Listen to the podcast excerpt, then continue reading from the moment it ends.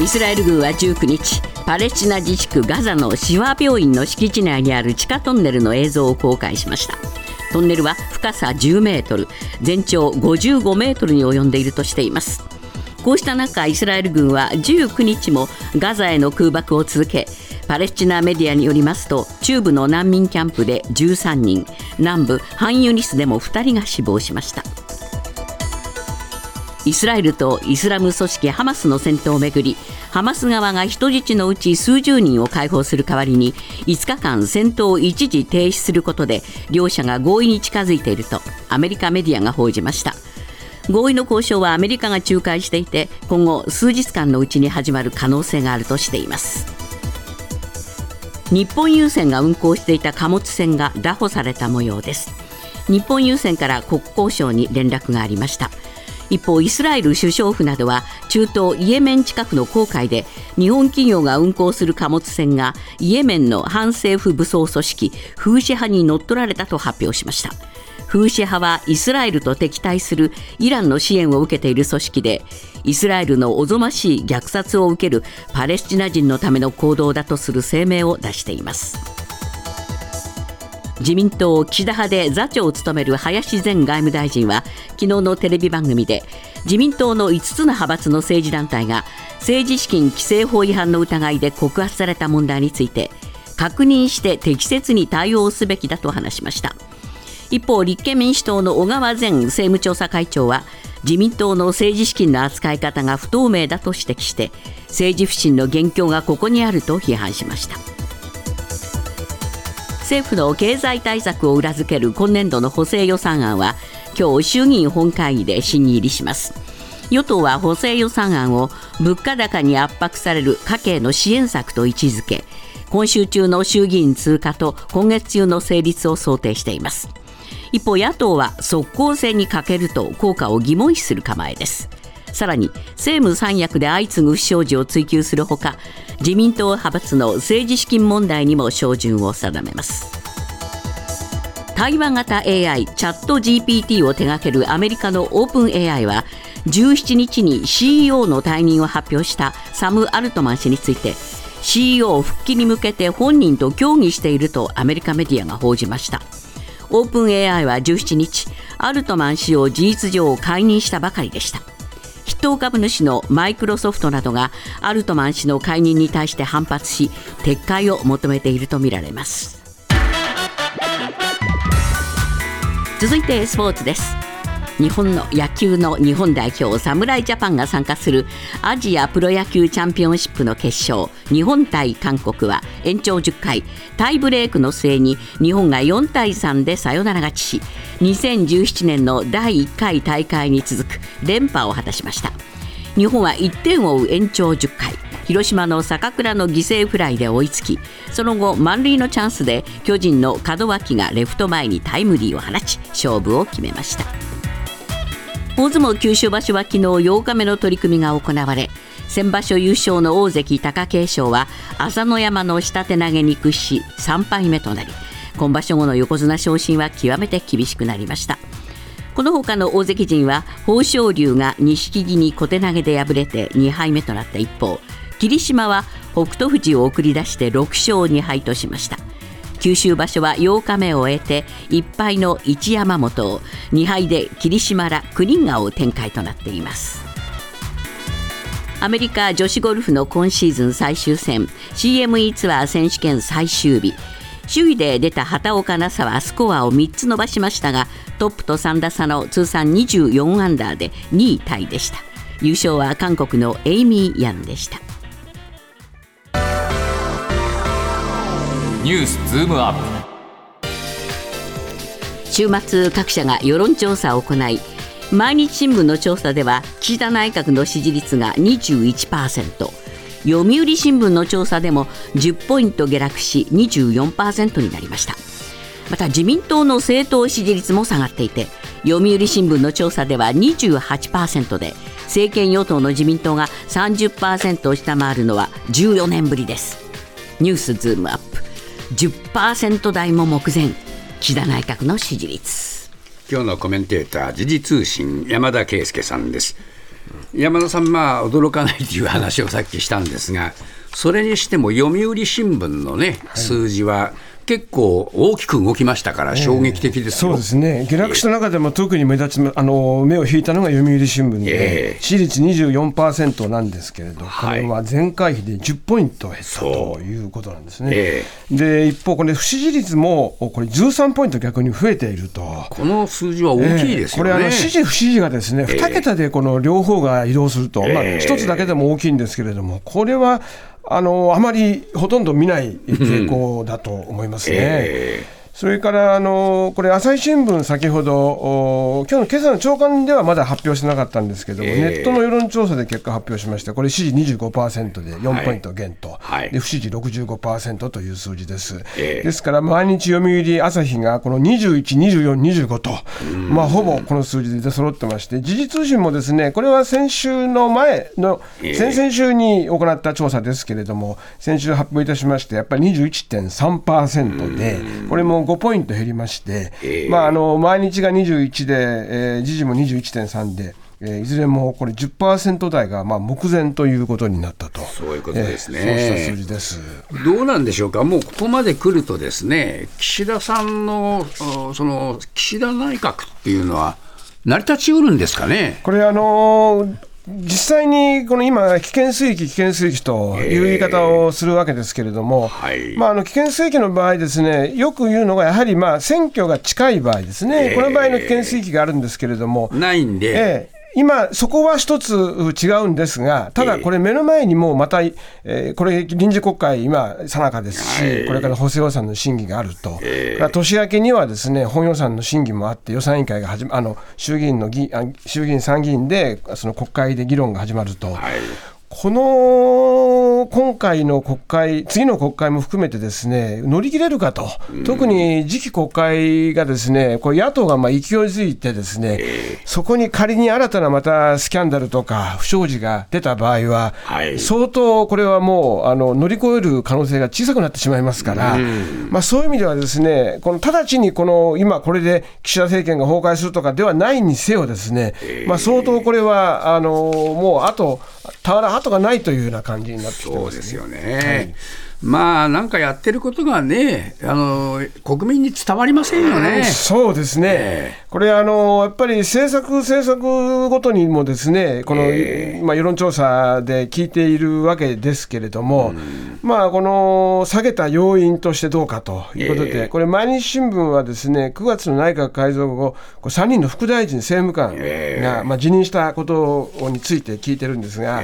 まあ、岸田さんの任命責任、これについては、えー、大いにに責任があると、うん、ある程度責任があるの両方を合わせて86%と、ですよね。えー、でこれ、自民党の支持層でも両方で70%、うん、公明支持層でも多くを占めておりまして、えー、まあ、結局、その政権を支える、えー、与党を支持してきた人からも非常に厳しい目で見られているということが、ね、まずこの辞任問題についてはあるのと、えー、それから物価高への対応ですね、これ、読売新聞がその物価高の対応を柱とした政府のの経済政策、どう見るかと聞いてるんですが、評価しないが66%で、評価する23%ですから、もうダブルスコアをはるかに超えていますし、それからこの政府の経済対策が企業の賃上げにつながると思うかっていうのが、これ18%しか思う人がいなくてですね、うん、思わないが74%、はい、これ非常に期待値が少ないんです、低いですね。で私もう一つやっぱりこれがね意外と意外と言いますが、これも実は私はこれは驚きました。というのはですね。毎日新聞がその、まあ、外交に関して1年ぶりの日中首脳会談の開催が行われたと、えー、で日中関係がじゃあ改善に向かう改善に向かうのかと思うかと、うん、えー、向かうと思うかということを聞いてるんですけども、改善に向かうと思うっていう答えた人が12%なんですね、うん、で改善に向かうと思わないが72%で、えー、つまりその外交でも期待値がいかに低いかと、そうですね、えー、これは岸田政権に全体に対するやっぱり期待値が低いこととのこの裏腹の関係だと。もうこれ、どうですか、岸田さんっていう人に対する不信感っていうかね、うんそれがもう極まっちゃったんじゃないそうですか？ですね、ですからこれ、政策がうんぬん以前以前の問題として、ちょっと冒頭でも申し上げましたけど、やっぱり信頼感がこう切れてしまっててですね、こっち向いて、なんかこう、直接は語りかけるってことがないわないけですよ。んですね、ええ。で国民はですね、国民を聞く力があるっていうこと、岸田さんが言ったもんですから、まあ、ある程度それを信頼してきたんだけど、もう2年経ってみて、あこっちを向いてるって言葉だけだなと、本当は向いてないってことがこう、すべてのこう点でこれ見えてきてしまってですね、でこうなるとやっぱり、よりを戻すということは、難しいですよね。になってきてしまってそうですね。でそれがまた、まあ、党内にも影響を与えているってことですね。そうですね。まあ来年9月の自民党総裁選まで、えーやってくれくださいっていう人と、もう早くやめてくださいっていう人が非常に多いわけですけど、そうですね。どうなんです、い早くやめてくださいって言われても、後がないっていうんで、自民党はうんもたもたしてるわけですよね。そうですね、ええ。あのー早くやめてほしい、じゃあ次誰かと、で国民の方は もう感情的感情として、それはもう当然の感情で、だから支持するっていう理由はないわけでして、けですね。で早くやめてほしい、毎日新聞で55%、それから総裁選挙の、まあ、任期までやってほしい、まあ、これ、来年の9月ですけども、28なんですが、まあ、言い方変えると、まあ、どんなに長くても来年の20あの9月までという人が83%ともうもういいよってこと言ってるわけになってですよね。しまって。ますね。ええ。だからそういう意味で言うと、自民党もはい。ポスト岸田を考えなきゃなんない考えなきゃいけないんですね、で岸田さんをまあ生んだのも自民党だから、ここはやっぱりこのまま自民党は何も見ないで、ですね何も動かないでいいのかってあるんですが、今のところ、まあ、これまた後に戻し申しますけど、まだ様子見が続いている。そうですね、えー不思議な動きだと思いますね。ニュースズームアップ公明党の支持母体で日本最大級の宗教法人創価学会の池田大作名誉会長が老衰のため95歳で亡くなりましたこれを受け岸田総理は昨日弔問のため東京信濃町の創価学会本部別館を訪れ関係者と面会しました。ニュースズームアップ。創価学会の池田大作名誉会長が死去。その影響は？山田さん、まあ、95歳というご高齢だったわけですけれども、池田さんはね、えーずっと影響力を維持してたんでしょうか？ええやっぱり影響力は大変大きかったと思いますね。あそうですか。でまあ、例えば政教新聞なんか見ますとね、ええ。毎回、毎回というか、かなりの頻度で、やはりこの池田あ名誉会長の写真付きでですね、メッセージが発せられているわけです。でこれはやはりですね、そのまあ学会員の方にとってみれば、もう絶対的なまあ一つのメッセージですから、い。それのもとにそのまあ組織全体が皆が動き、それして、えーまああの宗教活動も続けていくと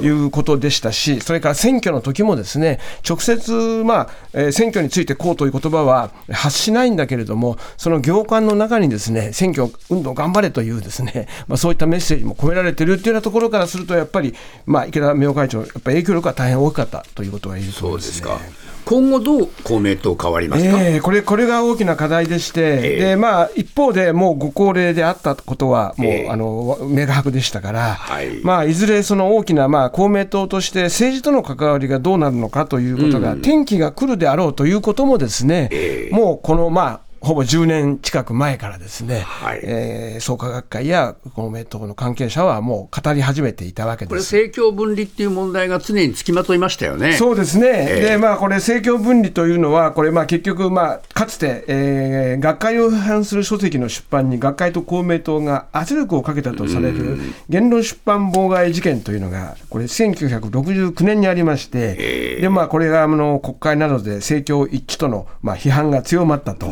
まあ、当時は当然、野党だったわけですけれども、まあ、それで公明議員と学会役職の兼任を認めないなどなどの、まあ、政教分離の問題が、まあ、あのを政教分離を宣言したんですけれども、やはりまあその与党になることによって、ですね、まあ、やはりその政策に対する影響力というものがはっきり可視化されてきましたから、い。まあ、これに対してはもちろん自民党はそれを守る立場でしたけれども、それ以外のところからは、やはりこの政教の政教分離の問題は本当にえー実践されているのかということは、常にずっとこの、まあ、いわば攻撃のですね対象になってきたし、それに対しては、まああの非常にあるある種のそのもやもやしたものはですね、まあ、国民の間に残っている人も多かったということは間違いなく言えると思いますね。これで、まあ、えー池田さんが亡くなった後の、お創価学会、はい。えーそして公明党、この関係を、まあ割とすっきりさせるっていうことも可能なんでしょうか？これはあの一つの選択肢として、それがもし実現が起こり起きるとすれば、ですねえ例えば今、まあ、州と3に公明党は議員を出して、あの候補者出し、また国会議員を送り込んでますけれども、果たしてこのままの状態で良いのかと、